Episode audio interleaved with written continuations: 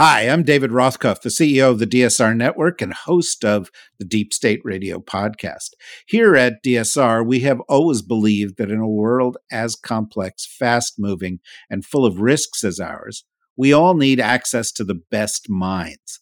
That is why we have created the leading network for expert podcasts on the issues of the day you care about. We go in depth on politics, the law, national security foreign policy, intelligence, defense, climate, and new technologies with regular and special guests that are the leading voices in their fields. We also offer daily updates on global news, our DSR Daily, and on a key story of the day through our partnership with the New Republic. That is why, over a million times a month, people like you choose to spend time with our hosts and guests. Membership is what supports this, and members get special benefits, including bonus content in virtually all of our podcasts. It's a big deal, and it's a good deal.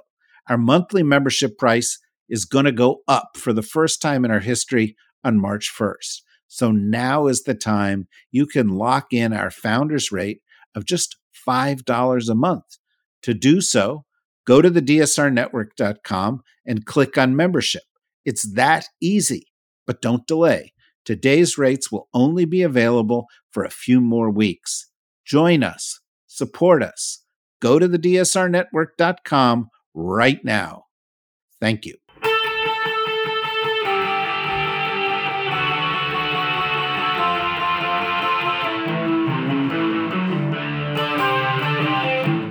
This is the Daily Blast from the New Republic, produced and presented by the DSR Network.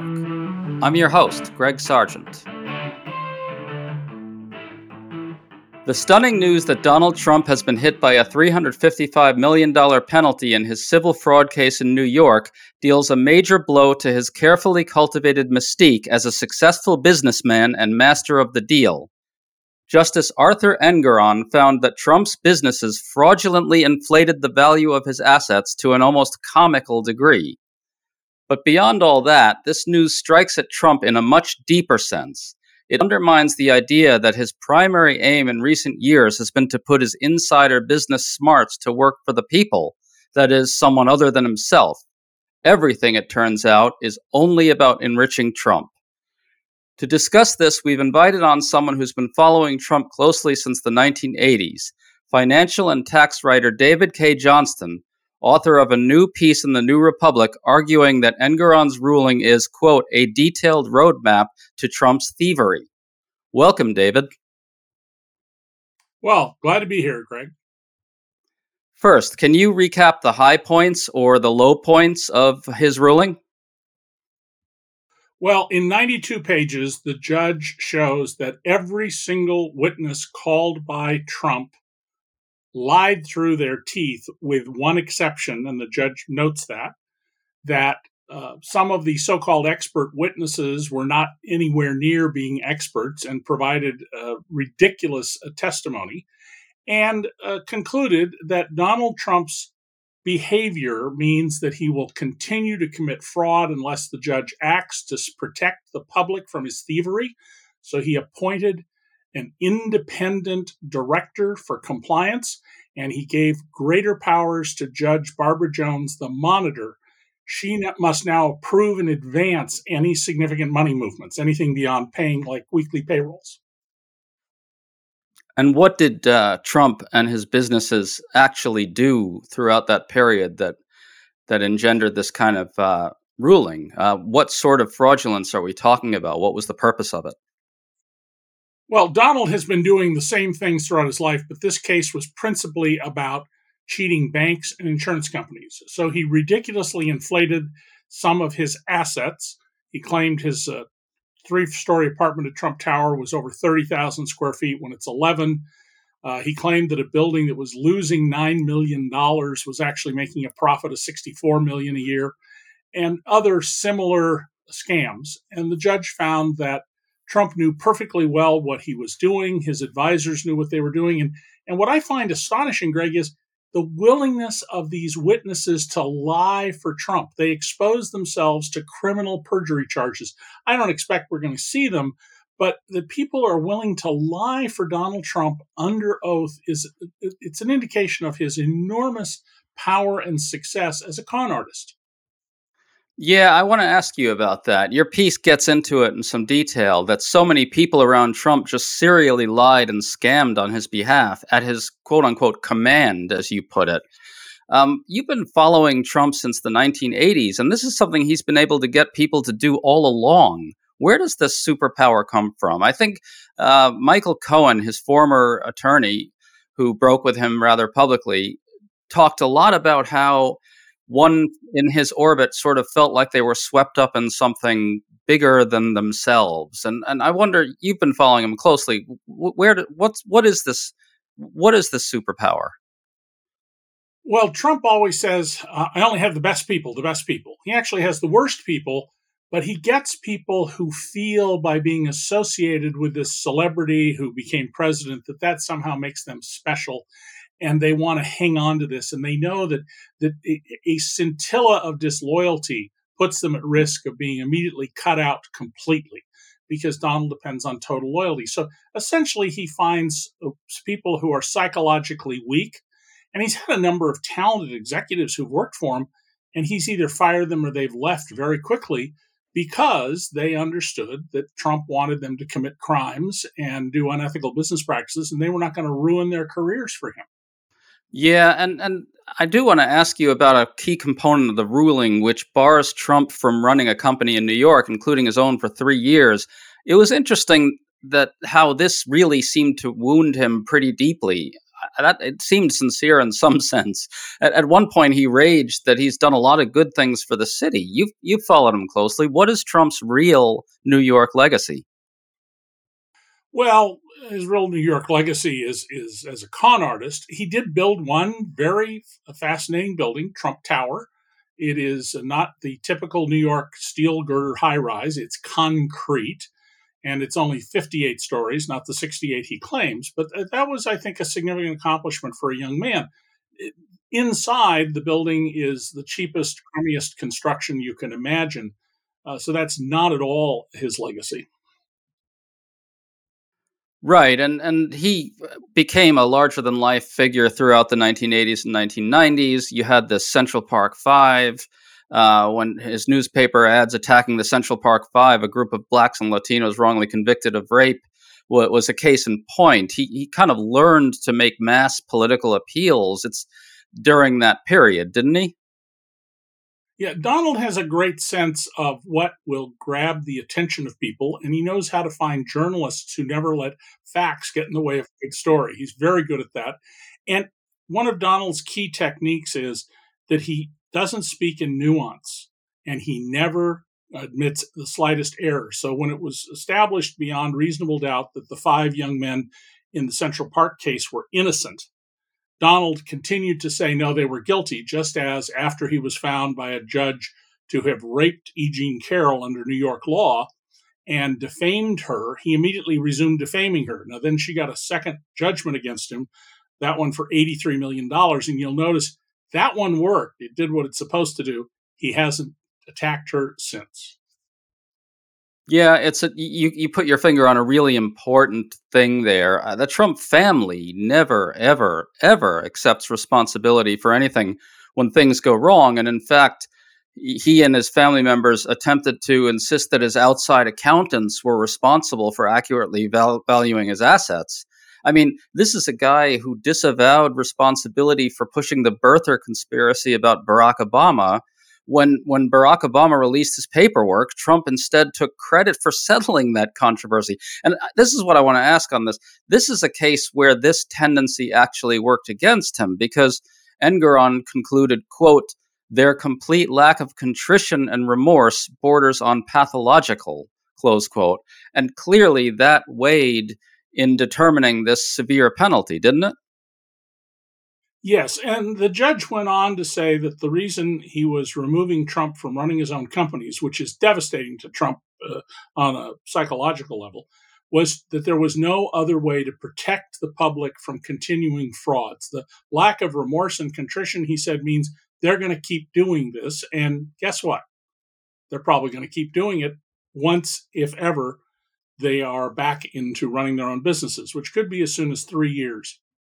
Yeah, I mean that's a case where that sort of pathological tendency clearly worked against him. Um, there's, I want to get at a deeper element of Trump's scamming here. There's there's a hidden way that Trump's businesses serve him politically. I think um, a lot of low information voters probably read Trump's perpetually deranged outbursts as a kind of shtick, right? As long as he's perceived to be doing something right business wise perhaps a lot of those voters overlook the derangement. It's it's it's understood as him building his brand, doing his thing, just Trump being the Trump we've all known since the 1980s. But I wonder if news like this deals Trump's image a debilitating blow in this sense too. If he's seen as a business failure, a fraud, the nonstop craziness becomes less forgivable for those voters, right? A lot of low information voters don't understand anything about how business operates. And so when they watched The Apprentice and The Celebrity Apprentice, they thought, oh, this is how business works, when in fact it was a joke. It was ridiculous. And so uh, Donald has people who support him in good part, not just because they're low on information, but they see him as someone who stood up to the man. He doesn't pay taxes. Wow, I wish I could, but good for him.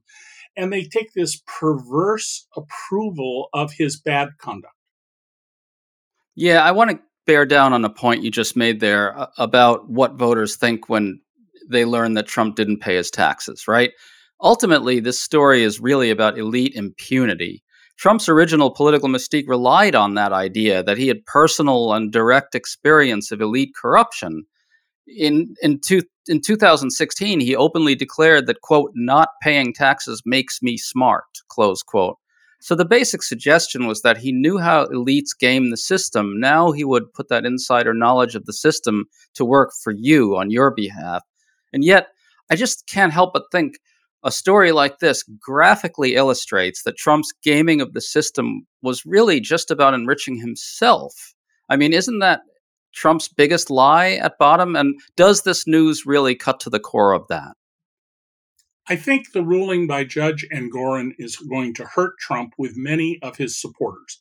They're going to see that he's not a modern Midas who everything he touches turns to gold. They're going to grasp on some level that he is a cheat and a liar and not a great business genius because he's had control of his businesses taken away. Now, Donald will spin this as I'm the victim of an overreaching state. But, and some people will believe that but this will harm him seriously with people. And it, Greg, uh, he has until March 12th to put up either a bond or $83 million in cash to appeal the E. Jean Carroll case. And I have serious doubts that he can do that. Well, there is a way for him to delay that until after the election, and that's filing bankruptcy, just as Alex Jones, the conspiracy theorist, did, and Rudy Giuliani did in, in December. So don't be surprised if Donald Trump files for the first time personal bankruptcy sometime before March 12th. That's a really interesting prediction. I mean, talk about something that would deal his mystique a blow. I mean, he's done it before. Well, I, well, Donald would spin that as follows. They forced me to do this. The, the corrupt Marxist fascists, uh, the, the deep state, they force this on me. It's not any rec- indication of anything but their corruption. That's how he'll spin this. Yeah, you know, it's interesting that you you you talk about that kind of dark language that he'll use. When I was a reporter at the New York Observer, I was able to get Trump on the phone quickly. All you had to do was call his office, right? And and basically what would happen is as soon as he heard a reporter was on the line, he'd hop on and you know it, it was the same old bluster you, uh, maybe a little bit higher energy something he'd probably hate to hear uh, than he is now and that sort of fast talking and conning and all that but there was the darkness wasn't there I, I think back to that a lot and, and now the sort of the the claims about the deep state and fascism and mass deportations. Where did all this come from? How did, you followed this guy very closely? When did the? I mean, obviously the the Central Park Five stuff was was virulently racist. But in some sense, he became darker in recent years, and I've I've often wondered where that came from. Do you have any sense? Well, yeah, uh, yes, um, I've had the same experience you have. You can get Donald on the phone in a minute. He's called me at home so many times I can't keep count, threatening to sue me, though he never has. He's hired really good lawyers to come after me. He's never gotten a correction. But uh, Donald, so long as he was largely uncritically covered, and remember, he only reads headlines, he doesn't read the articles as a general rule. Um, uh, he was doing fine. Once he became president, he came under the harsh glare of Washington news uh, reporters and others, and suddenly found himself in a totally different environment than he had had before. Instead of adulation, he had critical coverage by really competent reporters. And I think that's had a big influence on him in recognizing that it's a different ballgame, not one he's used to playing. Yeah, and it's sort of, I think, brought out a sort of deeper, darker persecution complex than than we we had seen in the past, right? Well, when you, when you get in over your head, you often begin to be very anxious. And in Trump's case, he'd never done a day of public service before he was inaugurated.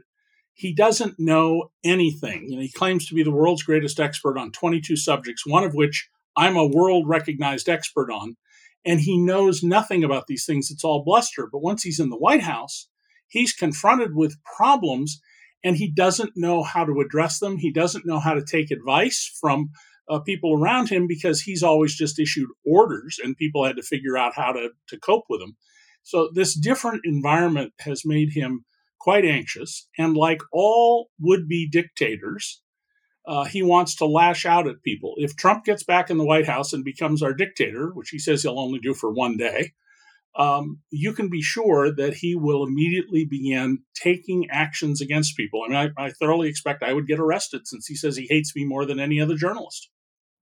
Well, that would be a badge of honor, wouldn't it be, David? I, I, do think that this this business of him being this persecuted martyr has given rise to a lot of credulous punditry, which holds that Trump always converts his legal travails to political advantage by making himself out to be the victim in, of the legal system, the deep state that's always trying to tr- tear him down. But I think in this case, that's not going to work because maybe it's easier to do when the charges against him are complicated and difficult to follow, maybe with Trump's theft of state secrets. But here, Trump's transgressions are very clear self enriching and, and, and serial fraudulence and scamming. If you even hear about that, I've, I've been closely watching Fox News, and there's virtually no mention of this on Fox News. They're covering all sorts of uh, minor news to avoid dealing with this. But a lot of Trump's support is pretty soft. And all the polling that I've seen, and I go down into the details of the polls, shows that if Trump is convicted of any felony, he, he his support just falls away very sharply. So among the base he has, he is deepening and strengthening his support. His base is not big enough to win the popular vote. That doesn't mean, given the 13 states that are in play, that he couldn't get back to the White House through the Electoral College, even if he loses, as I expect, by at least 10 million votes in the popular voting. Yeah, I think that's right. I, I mean, the, and and I think this really this type of news and and the tr- the trials that are coming really are going to shatter his mystique with a certain type of low information voter who's kind of seduced by the image of him as a bombastic businessman, thinks he's kind of winking when he does things. None of it's real, none of it's serious. This is this people, I think, actually do respect jury verdicts on a base, ba- very basic level, and, and and convictions. I think will will break that that kind of mystique that he's had for a long time. The diehard Trump voters will be with him no matter what. There just aren't enough of them, and getting winning elections is about taking your supporters and broadening your support so that more people back you. Donald is doing the opposite. He's pushing people away and building strengthening support with with the people who are behind him. And an important thing to keep in mind, I was the first person to say this uh, on national TV last year or the year before. Nothing in our constitution would prohibit a convicted felon serving time in prison from being president of the United States, absurd as that is. Yeah, and and I, I, thought your point about Fox News not covering this is very interesting, and and and that sort of helps explain why there's this base of supporters out there that will never accept that what it's what what what the what is actually being revealed about Trump. I mean, it's already being reported that Trump's campaign is is using the Engoron ruling to raise money. So it turns out the grift will never ever die, at least as long as there are enough marks out there to fall for it, right? Yeah, I don't think he's doing very well raising money this time, however.